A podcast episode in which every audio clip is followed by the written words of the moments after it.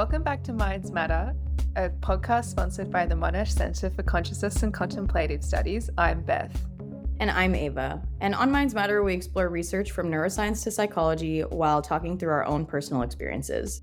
This week on the podcast, we have a very exciting guest. I got to speak to Dr. Anil Seth, who is a professor of cognitive and computational neuroscience at the University of Sussex, and he's also the director of the Sussex Centre for Consciousness Science. And you guys might have seen his book, Being You, which is all about consciousness. Anil and I spoke about where we're at at the moment in consciousness research, what this can possibly mean for society. We spoke about AI, which was super interesting. And we also touched on why is it that the theories of consciousness have a different weight to them to other theories within the scientific field. So I hope you guys enjoy. I'm Anil Seth. I'm currently a professor of cognitive and computational neuroscience at the University of Sussex and director of the Centre for Consciousness Science there too. So my interest has for a long time been in understanding the biological basis of consciousness, the nature of our experiences of the world and the relationship between appearance and reality and I think above all the the nature of the self, what it means to be a conscious self. And my background has been very multidisciplinary, ranging from physics to computer science to psychology and neuroscience. And the research group at Sussex is also multidisciplinary. And I think that's one of the things that's really important in consciousness science that it brings together these different disciplines to try and answer what is, after all, one of the longest standing mysteries that we face. So, a lot of people, when they're learning about consciousness research, they hear about this thing called the hard problem. Can you explain what that problem is? The hard problem is this beautiful phrase coined by the Australian philosopher, actually David Chalmers, now in, now in New York. And it's a way of crystallizing the intuition that many of us have and that's been around in a long time in history that no matter how deeply we understand the brain as a physical mechanism, a very complex physical mechanism, that understanding will never explain how and why there's any kind of conscious experience happening at all. David Chalmers puts it like this he said, Why should physical processing give rise to a rich inner life at all? It seems objectively unreasonable that it should, and yet it does. So that's that's the hard problem. I think for better or worse, it's really defined both the challenge of the field, but it's possibly also constrained the ways in which we think about it. And then one of the insights that you've really contributed to the field, and this is spoken about in your book, is that we have this controlled hallucination. Can you explain a bit about what that idea is and what that means? Sure. I mean, the first thing to say is it's certainly not my idea. It's not a new idea. I'm just maybe developing it in, in a you know, in a slightly different way. The phrase itself was I first heard it from a guy called Chris Frith, who's a senior professor in London. He heard it from somewhere else, and we tried to track it down actually. So it's got a long history. But the idea is is a very old idea, and it's the notion that what we experience is not a direct reflection of the world as it really objectively is is always and everywhere a construction. And if you think about the problem of perception, setting aside consciousness for a second, but this does help us understand, I think, consciousness. Just the problem of perception at a very brute force level, very blunt level, is the problem of the brain figuring out what's out there in the world or in here in the body. But the brain has no direct access to what's out there in the world or, or in here in the body. All it gets are electrical signals that are only indirectly related to their causes in the world and body. And from this perspective, figuring out what's there always has to be some kind of informed guesswork. The brain has to interpret these sensory signals, which are not labeled. They don't come with colors or shapes or, or sounds themselves. They're just electrical signals the brain has to make sense of these. And the claim here is that the brain doesn't do this just by reading out sensory signals. Rather, it's the other way around. The sensory signals calibrate the brain's predictions about their causes. And this is the claim that this is what we consciously experience. This is the connection to consciousness. What we consciously experience isn't a readout of sensory signals, even though it might seem that way. What we consciously experience are the predictions, or rather, the calibrated predictions themselves. So we actively generate our world, we don't passively perceive them. And so here's why the term controlled hallucination is quite a good one, I think. We're all familiar with the idea of hallucinations as experiences that somehow come from within. And we tend to think of them as separate from everyday lived experience. We open our eyes and we walk around the world. So the phrase is useful because it points to continuity, right? All of our experiences are internally generated. But the control is just as important as the hallucination. So in, in normal everyday life, our brains hallucinations are controlled by their causes in the world and the body. And that's what makes them useful. So that's really cool. And I just want to clarify, but that still means that there is a real world out there. Yeah. Yeah. Exactly. So there is a reality out there. We just don't have direct access to it. Or are there some things we do maybe have direct access to? You know, I don't think we ever do. I think I'm not even sure what it would mean to say we have direct access yeah. to the world. Perhaps if we're run over by a truck, you know, then yeah. then there's a direct connection right. between the solidity of the truck and you know our integrity as a yeah. as a living creature. But in terms of perceptual experience, I think it's always and everywhere an interpretation. Again, it's like one of the oldest ideas in the book. Uh, Immanuel Kant talks about this in terms of reality always being hidden behind a sensory veil, this noumenon that we never will, will really know in and of itself.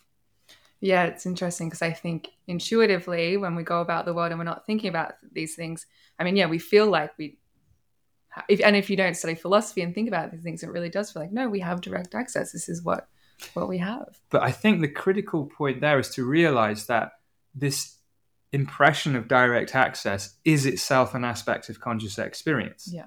Right. The fact that things seem real and mind independent is precisely the way you would expect evolution to have designed the way conscious perception works. It would be mm. not great for us if we experienced our experiences as the constructions they really are. And that's, you know, that sometimes happens in some psychiatric conditions there are conditions of derealization where experience loses that immediacy, that impression of directness and, and veridicality.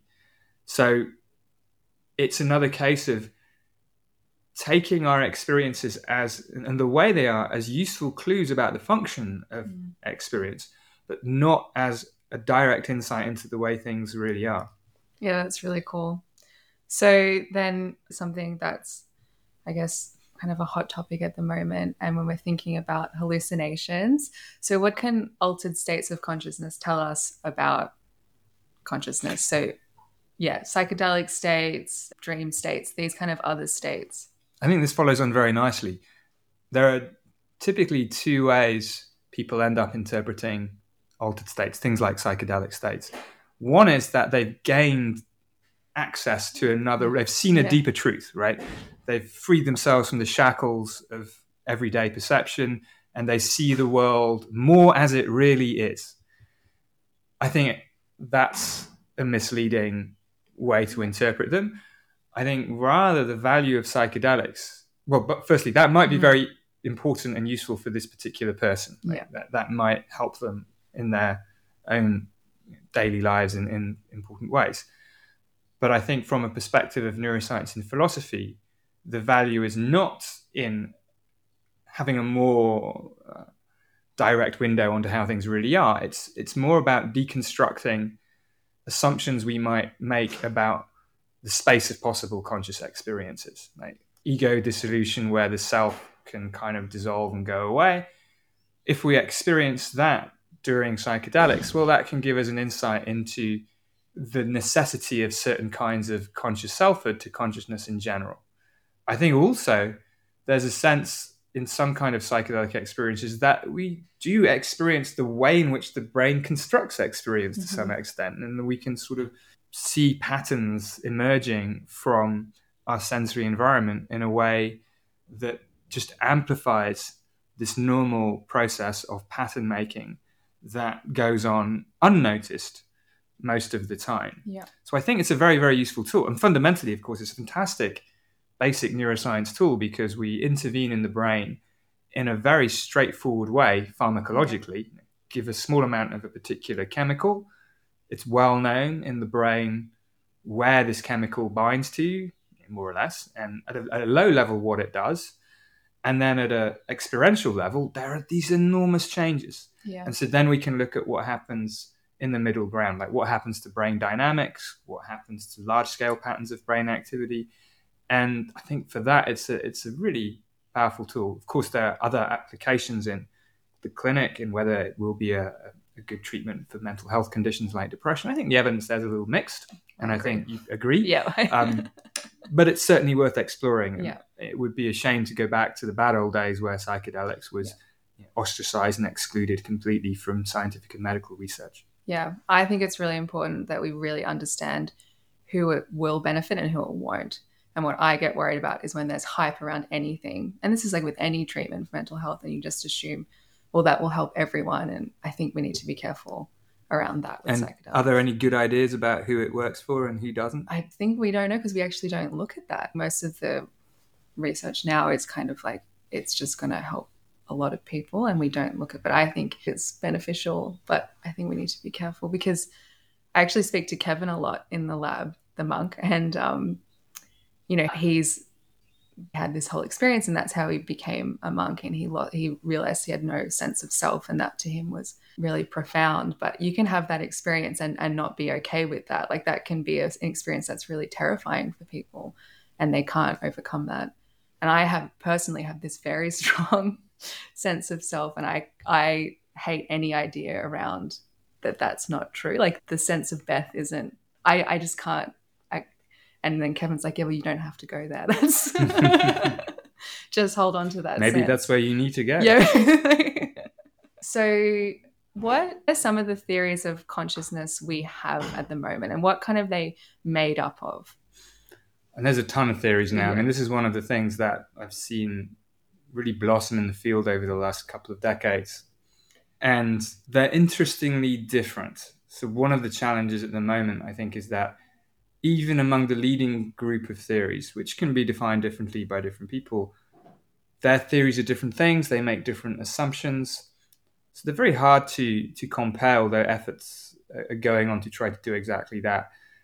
So, with one of my colleagues in Melbourne, actually, Tim Bayne, uh, the New Zealand philosopher, not an Australian philosopher, um, we wrote a review of theories of consciousness a couple of years ago and focused on four main groups because we have to make some decisions, right? So, I think this extraction of four prominent groupings is just, I think I still stand by this as, as reflecting how things are now. So, in one, the first one are, are higher order theories. So, these have quite a philosophical origin and they differ, but they say something like a mental state is conscious when there's another mental state which is pointing at that first mental state in some way, in some appropriate way, with some like arrow that says you're conscious Mhm. mental state. So you can see why it's a philosophical Yes. theory in, it, in its in its origin, but it's also in terms of the brain, it's kind of tied up with mechanisms of metacognition, cognition about cognition. Though those, Yeah. it's not coextensive uh, with that, but it sort of emphasizes consciousness as something that is more necessarily cognitive in, in this sense of, of higher order processing. So that's one group of theories. Very broadly, it's a kind of front of the brain theory. Consciousness is something that's more associated with stuff that happens in the front of the brain. Yeah, that's Then we have global workspace theory, which is probably the most widely investigated experimentally. mhm. I think it's fair to say. This is originally a psychological theory from Bernard Baars, later popularized by Stan Dehaene and put in a neural framework. And the two core ideas here are that a mental state becomes conscious when it ignites this global workspace of distributed activity across large swathes of the brain, but again, including frontal areas, frontal mm-hmm. and parietal areas now, and perhaps others too. And that this information is broadcast within these areas. Yeah.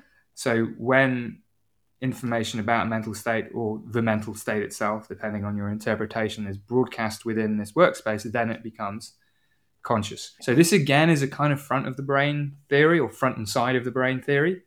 They begin to sound like variations of haircuts. Yes.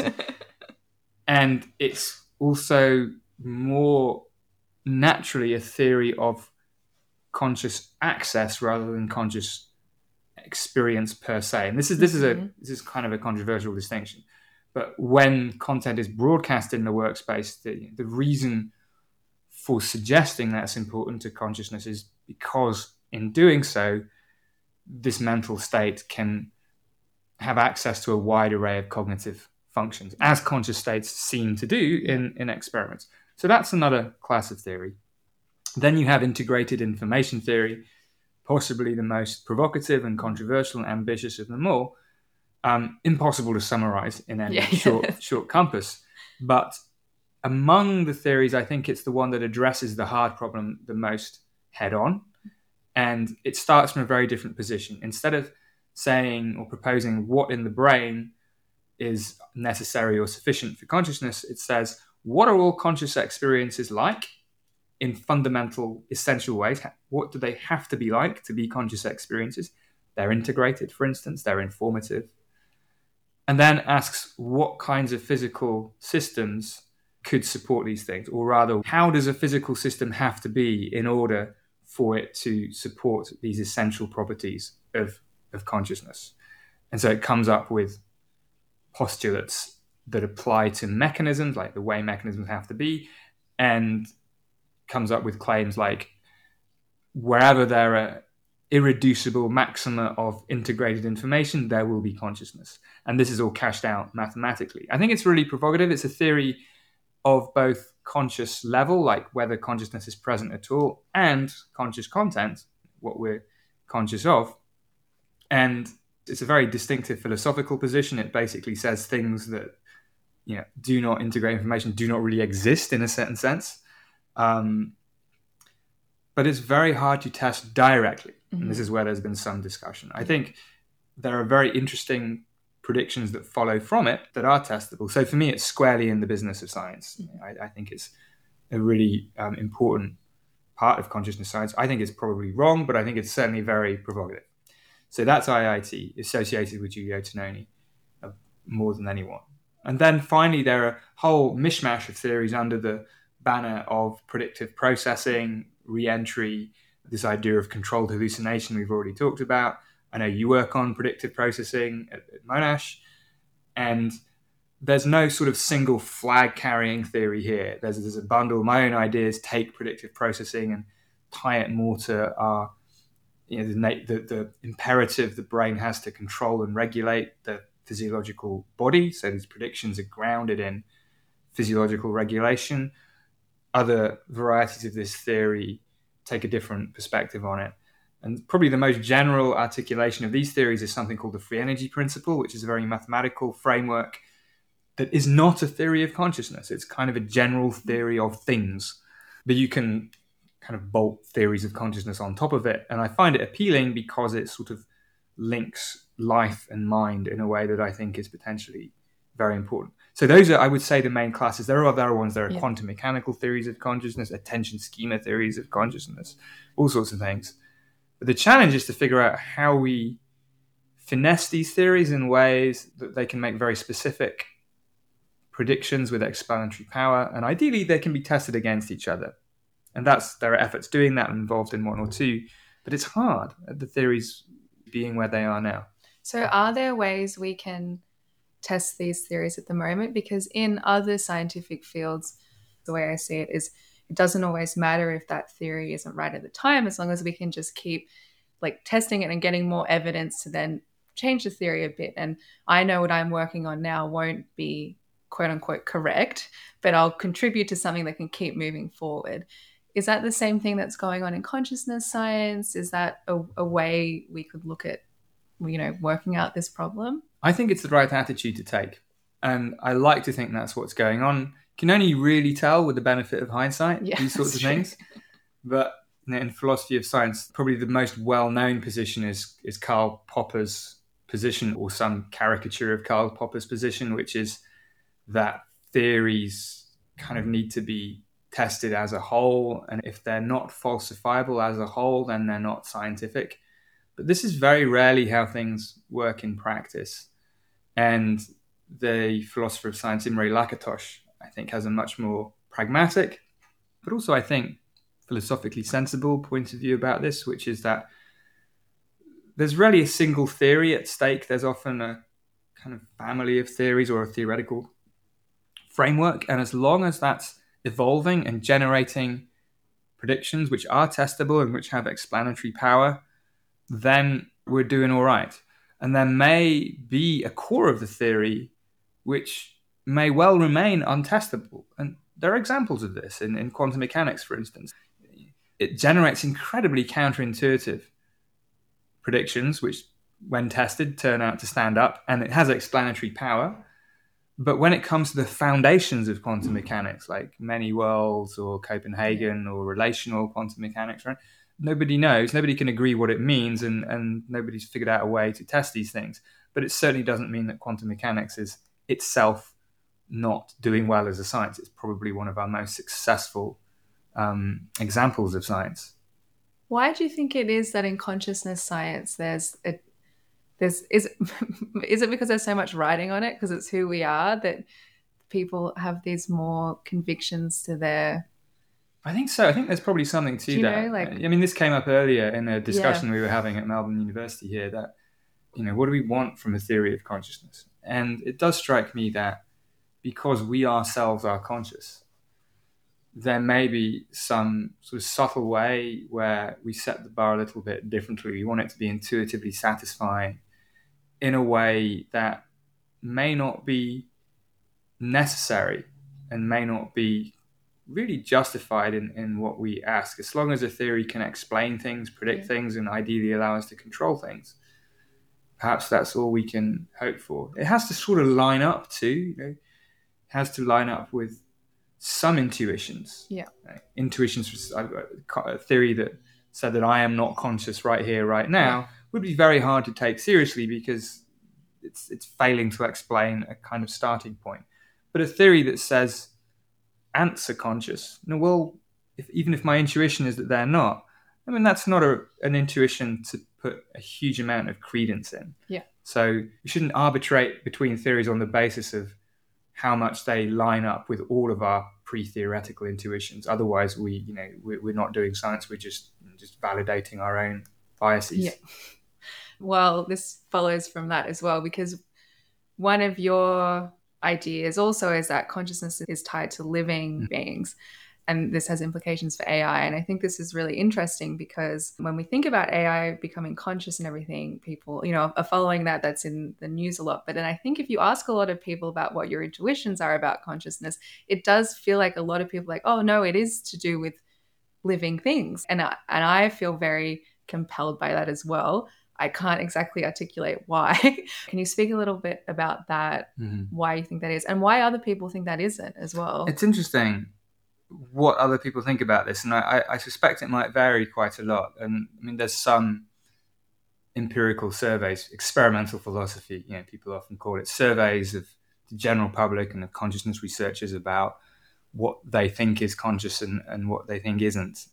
And opinions kind of differ. Broadly, I think you're right that we're more likely to attribute consciousness to living things than we are to computers. But certainly in the academic literature, there's a prevailing view about consciousness called computational functionalism, which is the idea that consciousness is essentially some form of computation, some form of information processing. And if you get the computations right, then you'll get consciousness. It doesn't matter whether the system is alive or not. And many of the theories we were just discussing express some form of that. And there's been you know, much discussion about AI consciousness and a very influential recent report, which starts off by saying we are only going to discuss theories within this mm-hmm. remit, and at least it acknowledges that's what it's doing. So it's interesting. I think there's going to be some dissonance between what everyday intuition might say and, and, and what we see in academia. But you know, again, how much do we trust our intuitions? I think there are some reasons to suspect computational functionalism. Our brains are not computers in, in many, I think, relevant ways. If you look in a computer, if you look for a division between hardware and software, it's usually quite easy to find because that's how computers are designed. If you look for the same distinction between mindware and wetware in a brain, you won't find it. Um, there is no sharp distinction. And on the other side of things, know, this idea, certainly from my way of thinking about it, the idea that the predictive machinery that underpins all our experiences has its origins and roots in regulating the body, keeping the body alive. Now, this is an imperative that doesn't stop at any particular level in the brain or body. It goes right down even into the, the level of individual cells. So there's at least there's a temptation to think life is, is kind of fundamental to consciousness here, that, that consciousness might be something more like metabolism. Mm. You know, where, where the stuff really matters, a simulation of metabolism is is always a simulation. Metabolism is defined by transforming one substance into another to generate energy. And it, it might be that we I, we've just been overly suckered in by these admittedly useful from you know, at some points in history analogy between brains and computers that this assumption that consciousness is information processing is not being sufficiently questioned the difficulty back to the previous point is how how would one ever test mm. this like how would you experimentally test the hypothesis that consciousness is a property only of living systems in philosophy biological naturalism i think i can't think of a way to test this but it doesn't mean it's not a coherent position. I think it's at least useful to point out that there are some reasons that to think that, that might be true, and there are some reasons to think that consciousness in AI systems as we know them now is not going to happen. Because if we live in a society where we think computers are, are conscious or could be, and that, that has a lot of consequences for regulation, for ethics, for law, and for our own psychologies, how we interact with these systems. Do you think that in order to know if AI is conscious, we'll need a, to know what consciousness is? We need to know that you know one of these theories is right in order to know that. To know for sure, yeah. I mean, I think there is a chicken and egg problem here.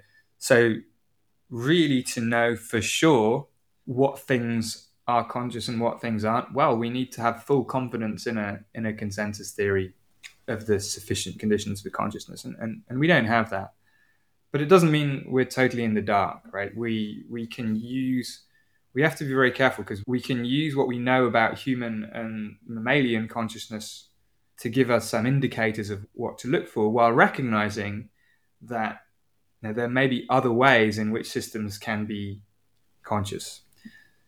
But the way I see it in general is that it's this kind of very gradual stepping out, you know. So we've got a zone of relative certainty, human beings, and we can gradually extrapolate from that and each point trying to sort of build some superstructure underneath that so like we can be confident that other mammals are conscious to some extent but in a different way. Then we can sort of understand well what are the differences between those and humans? And then we can extrapolate a little bit further out still but when you get to ai and when you get to other difficult cases like insects or or even preterm infants human infants it's very very hard. Yeah it's super interesting to think about. And also the other day when you were mentioning if we if we do think that ai are conscious even if they're not but the way we treat them and what that says mm. about that and i was like oh that's yeah that's a big a, important thing to think about. Yeah i think that's that's not getting as much attention as it should because there's this sort of sci-fi draw to the question of whether machines really are mm. conscious or not which is you know, fun to think about and very important to think about as well because if they really are then of course machines have the potential to potentially suffer or maybe in a way we wouldn't even recognize.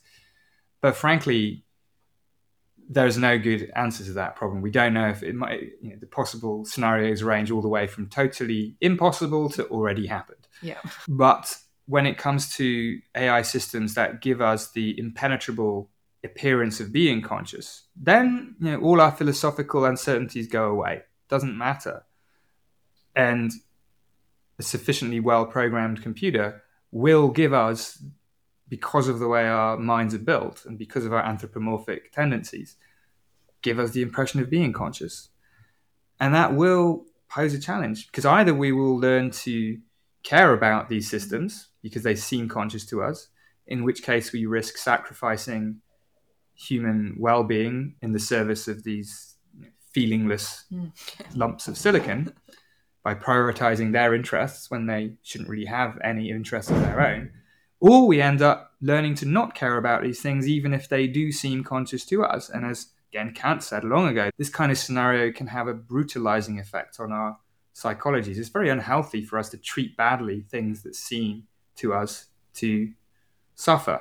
So, and this is happening, right? This is yeah. not some sci fi mm-hmm. scenario. This is either with us already or very shortly will be.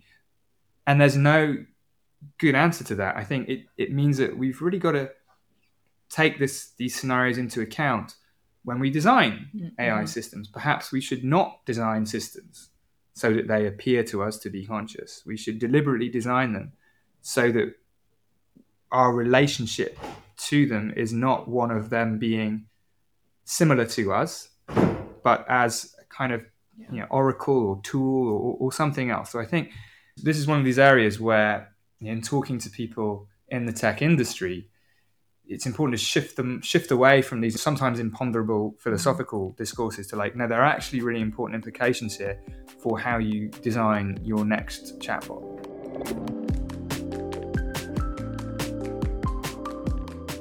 So ava one of the things i spoke about with anil is the idea that consciousness has to be tied to living systems.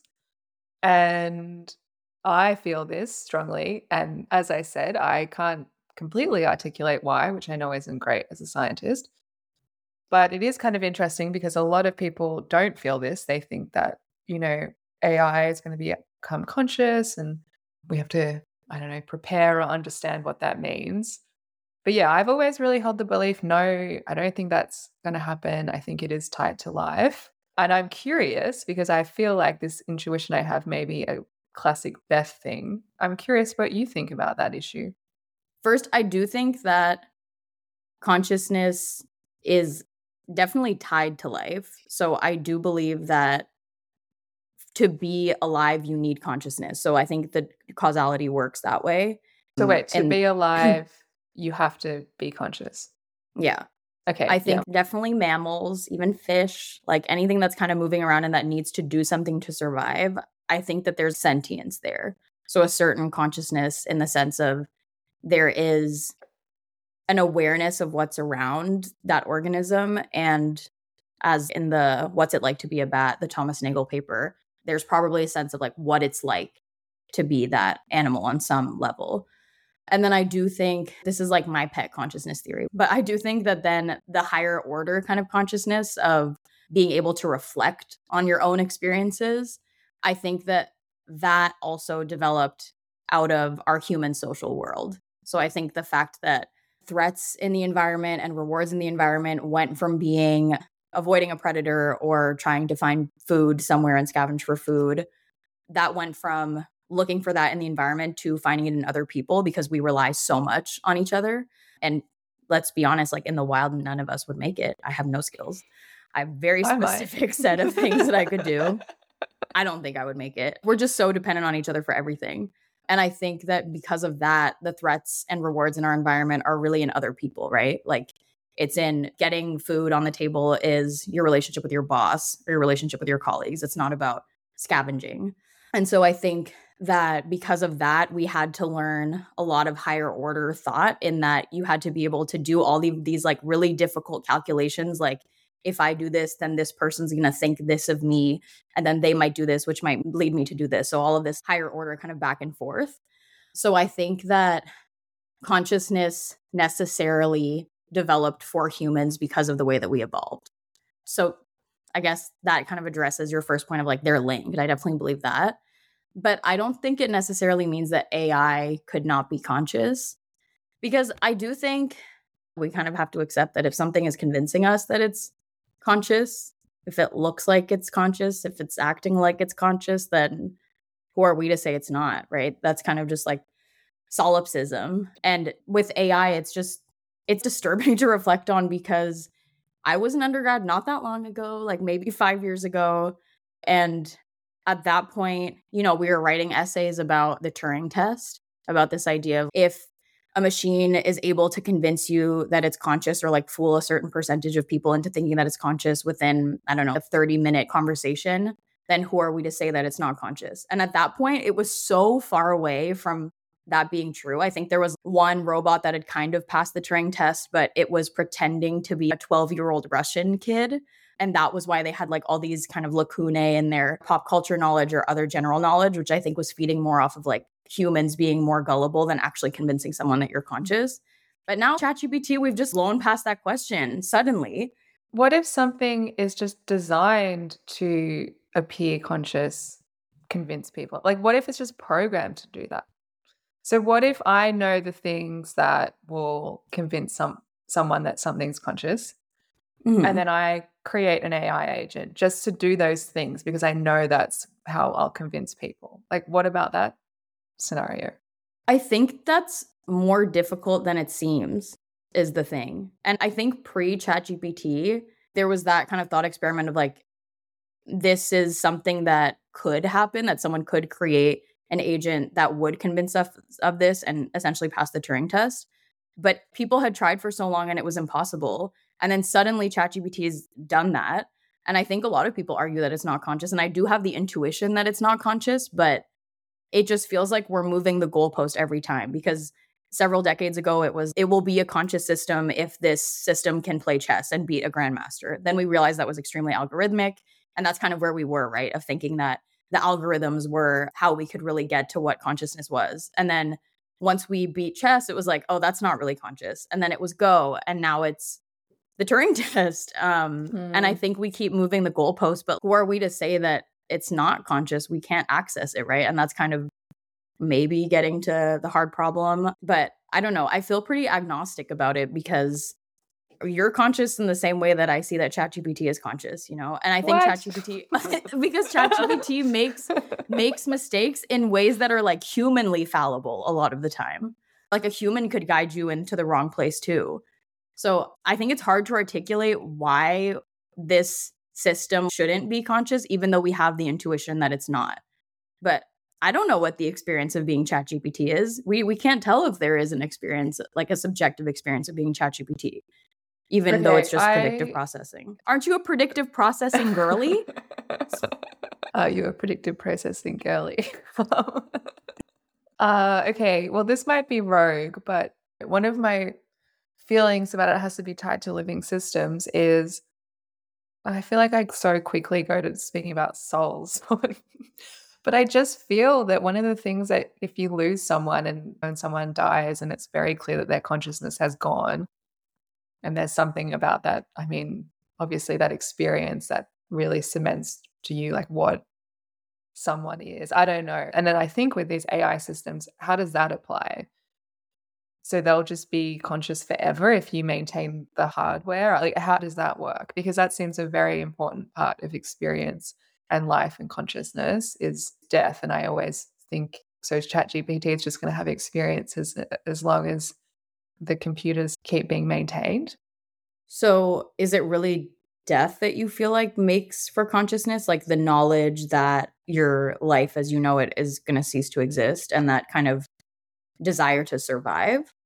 No, I think it's the knowing of people that you love and when they go. Someone was there and then they're not. And that feels like that the consciousness and then not. And then I feel like it's that difference and then I wonder with these AI systems, how can we compare that? I don't know. Maybe that's just a weird feeling that I have and no one else does. And it's a silly feeling, but that feels like very big part of consciousness.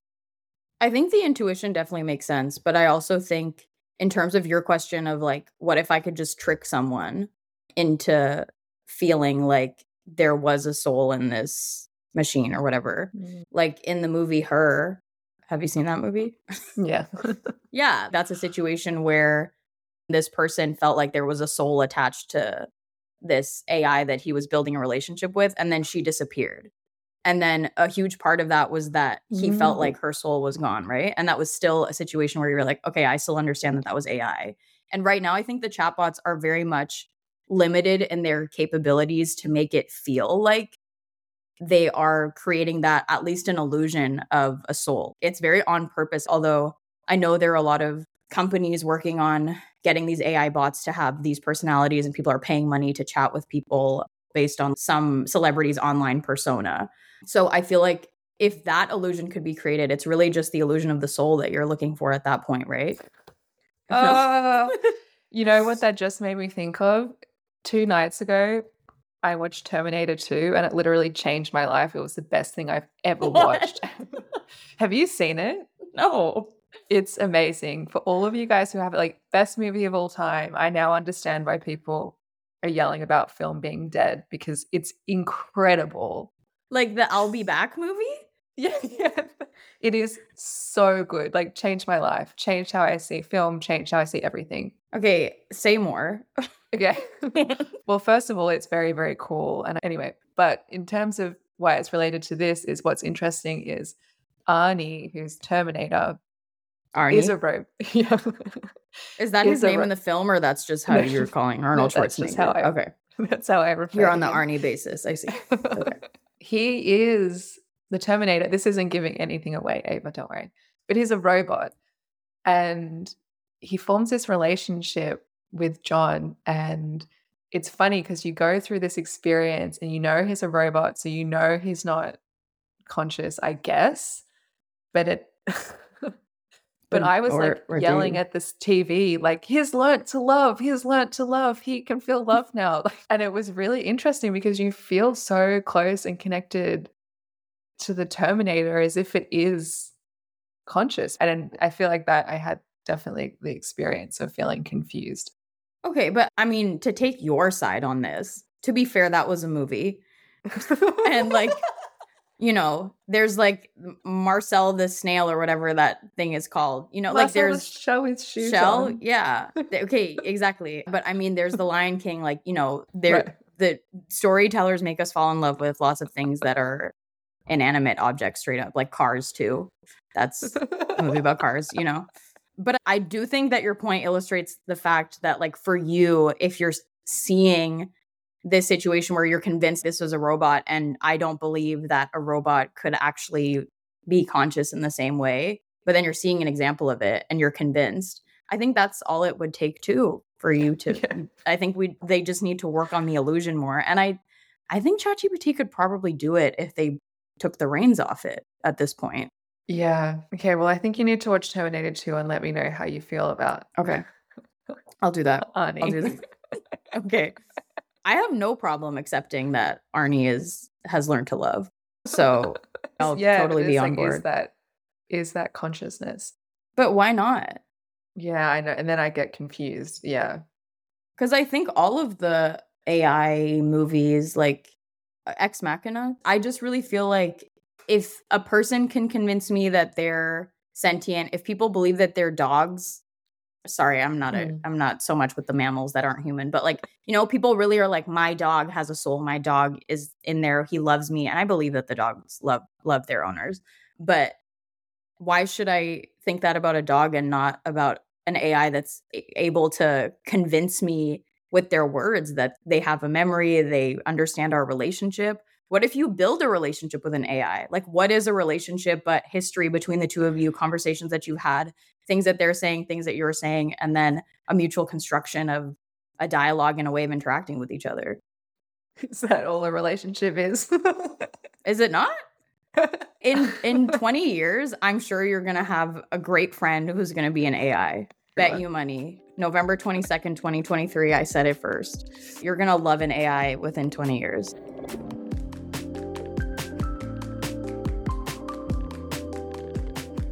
Since you've started in your research, have there been any studies that have really changed the way or like stood out to you to give you more insight into consciousness? Like anything that had a really big impact on you?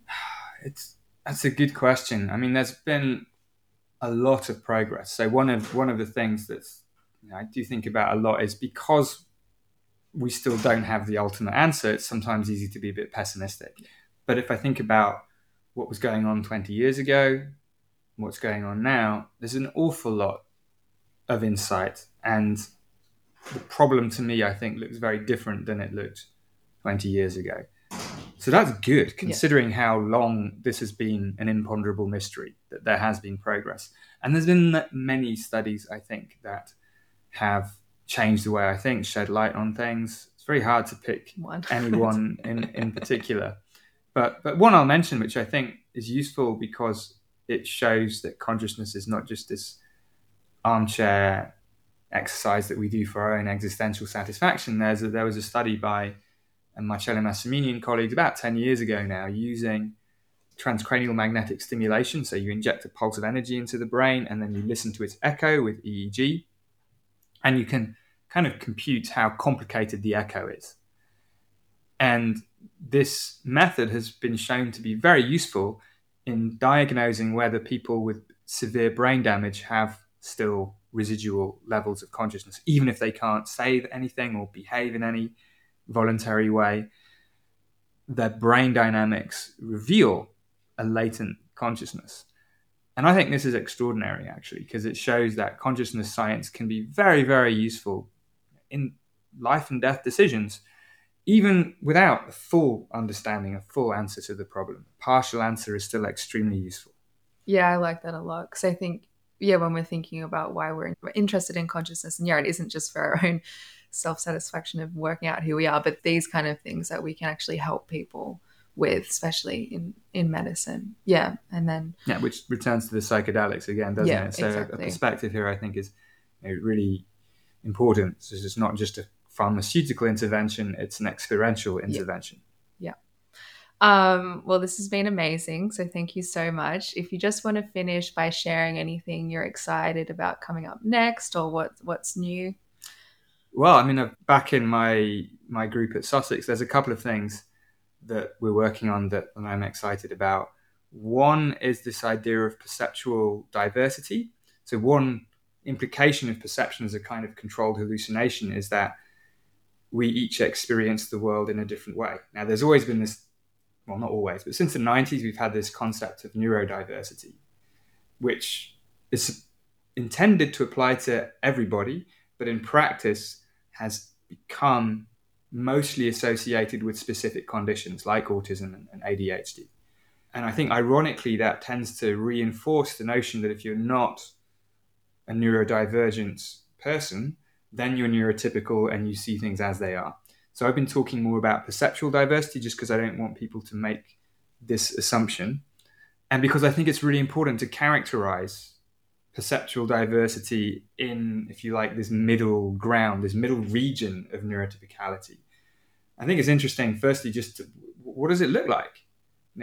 Again, it seems to us we see things as they are, so it's natural to assume that other people have the same or a very, very similar experience. And I'm sure experiences are going to be somewhat similar, but how much? So we have this project called the Perception Census, which is investigating this. And I mean, we're recording this in, in late October. So we're finishing data collection at the end of October, and then we'll be on to, to analyzing it. I think there's a social implication to all this too that bedding in a wider recognition that our way of seeing, each of our individual ways of seeing, is just one way can cultivate a bit of humility about our own perceptual takes on the world and perhaps also our beliefs that we have too.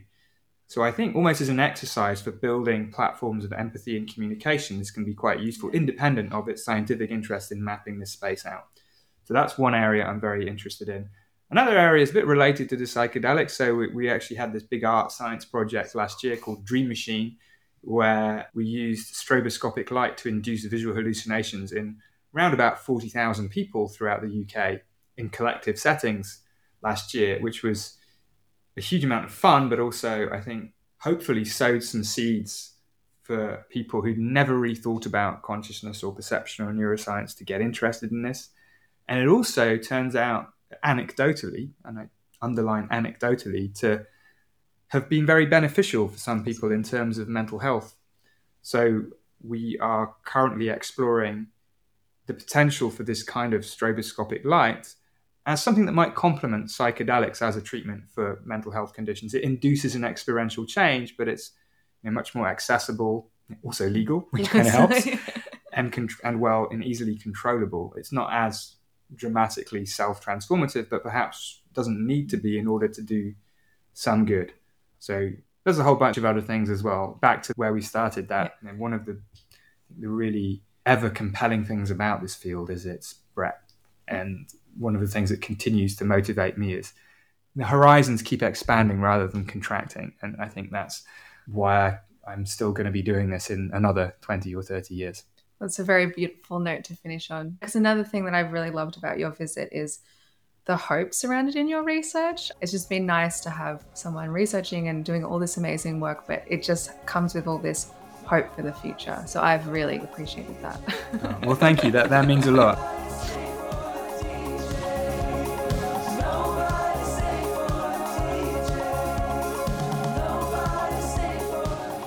Thank you to Dr. Anil Seth for joining us this episode. Our intro and outro music is Nobody Stayed for the DJ by Glacio. Our transition music is Back for More, also by Glacio. Minds Matter is mixed, edited, and created by Beth Fisher, she's the Australian one, and me, Ava Madasuza. We'll be back in two weeks with a brand new episode, but in the meantime, find all our episodes and show notes on mindsmatterpodcast.com. Música